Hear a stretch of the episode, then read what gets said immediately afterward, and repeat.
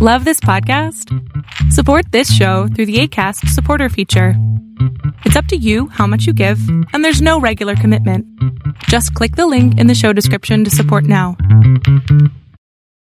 Studying the prayers of the Bible uses the same approach as studying any passage of Scripture. How do we go about these studies? Can't we just read the text and find the meaning is clear? Sometimes, yes. But the characteristics of the Bible means that further study is needed if you want to go deeper in your knowledge. The Bible was written thousands of years ago over a period of about 1200 years in a culture that was not like ours.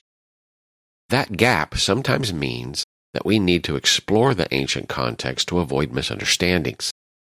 While we might wish that God's Word would not need such study, God revealed His Word through people, writing in their own language in their own culture. And I'll give a caveat here. I believe that the subjects that are necessary to be a genuine follower of God require little, if any, study. The issues of salvation, imitating God in word and deed, and so on are pretty clear and basic. But to go deeper, we need to do some work. God chose to direct His word through humans and also chose to have these documents preserved and copied by humans. The Bible did not drop down from heaven with its words divorced from a particular time, culture, or historical setting. If God had chosen to make everything easy for a 21st century Christian to understand, then an ancient person would have found much of it baffling. It's easier for a modern person to figure out how ancient people thought than the other way around. So God, in His infinite wisdom, chose to preserve the Bible through the ancient Near East and the Greco Roman world in Hebrew, Aramaic, and Greek, with all the historical and cultural peculiarities that go along with those contexts. Sometimes we will have to do some digging to make sure we understand a passage. And there is more. It does not take a lot of detailed study to realize that each book of the Bible has its own style and character. God did not quash the personalities and styles of the writers. He allowed them to write in their own way. This should not surprise us for God has always worked through people without making them into robots or dictation machines.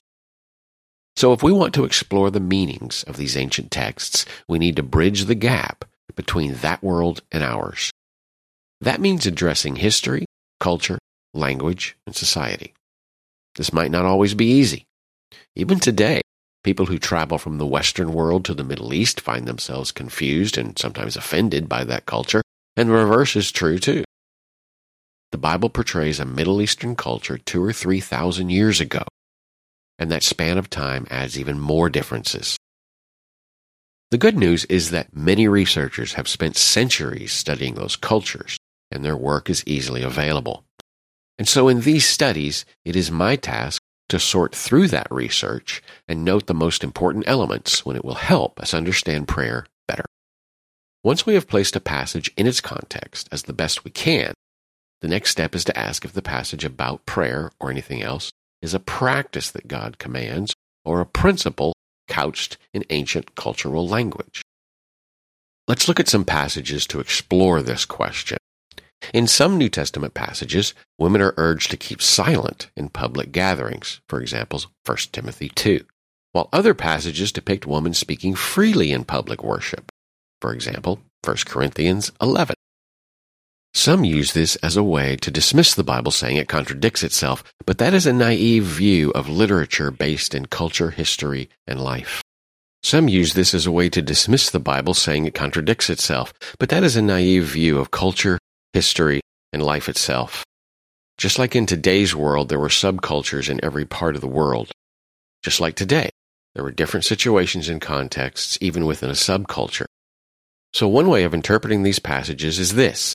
There were places in the Roman Empire where it was considered inappropriate for women to speak in public. There were others where it was acceptable in some situations. So one interpretation of those passages is that each reflects a different subculture and not a particular practice we must follow. So instead of a command, which would contradict each other, we see a principle to follow. People ought to act appropriately in public assemblies, depending on where they are. In other words, what one should or shouldn't do sometimes does depend on the circumstances. Others, however, see these passages as commands, though still related to their differing contexts. Timothy was writing a command, God does not want women speaking in public.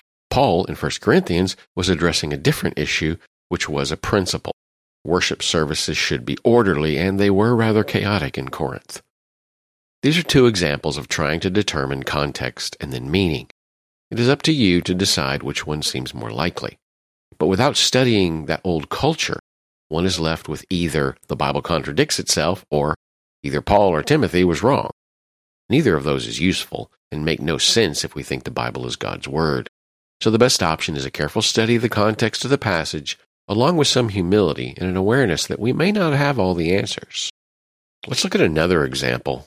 It was the practice of earliest Christians to meet in homes, and the New Testament implies that this is what Christians should do. Is this a practice commanded by God? Christians should only meet in homes? If so, then most of Christendom has violated the word of God for many centuries. But perhaps it is only a principle. Christians should meet regularly. Where they meet was a matter of culture, history, and necessity. The above leads us to realize that we must also critique ourselves. We might not like to admit it, but we have our biases and our blind spots. For example, we are usually tempted to argue that something we practice as a command is correct, and anything we only see as a principle can be applied in different ways. But this is a mere way of saying what I do is correct, and anybody with a different view is wrong. But this implies that we should never question existing practices and traditions, and that God has nothing new to teach us. And if we have that attitude, He probably can't. What if what we think is obvious is actually incorrect? Look at 1 Peter 1 3 through 4, which commands women not to braid their hair or wear jewelry. Most of us would say the command was cultural, a principle that women, or anyone, should take care how they dress in worship. Yet could we be guilty of imposing our culture on Scripture? It's a difficult question. Sometimes studies that contextualize can help. For example, there is a good reason to think that that passage was initially addressed to a particular situation. In some areas of the Roman Empire, prostitutes braided their hair and then wore it loose, while married women wore their hair bound up.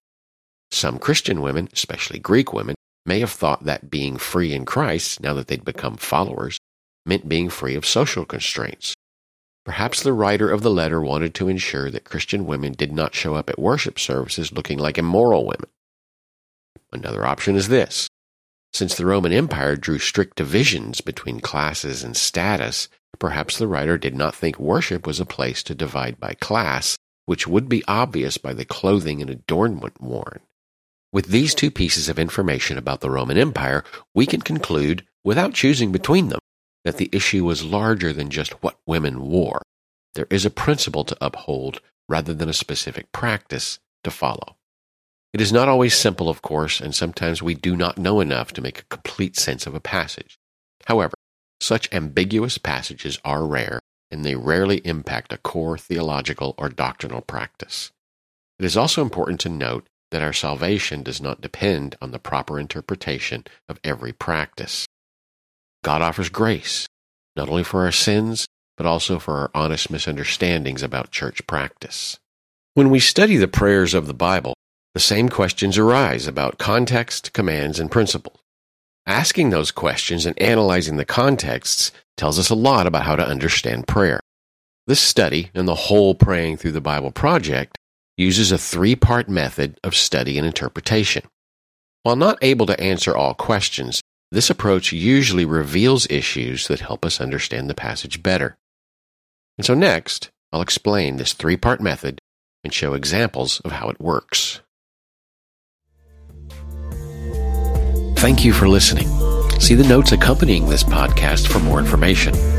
Learn more about the Praying Through the Bible project on our website, prayingthroughthebible.com. That's T H R U. If you are a subscriber, thank you. If not, please consider becoming one. Feel free to get in touch through the comments or on our website. Until next time, blessings on all of you.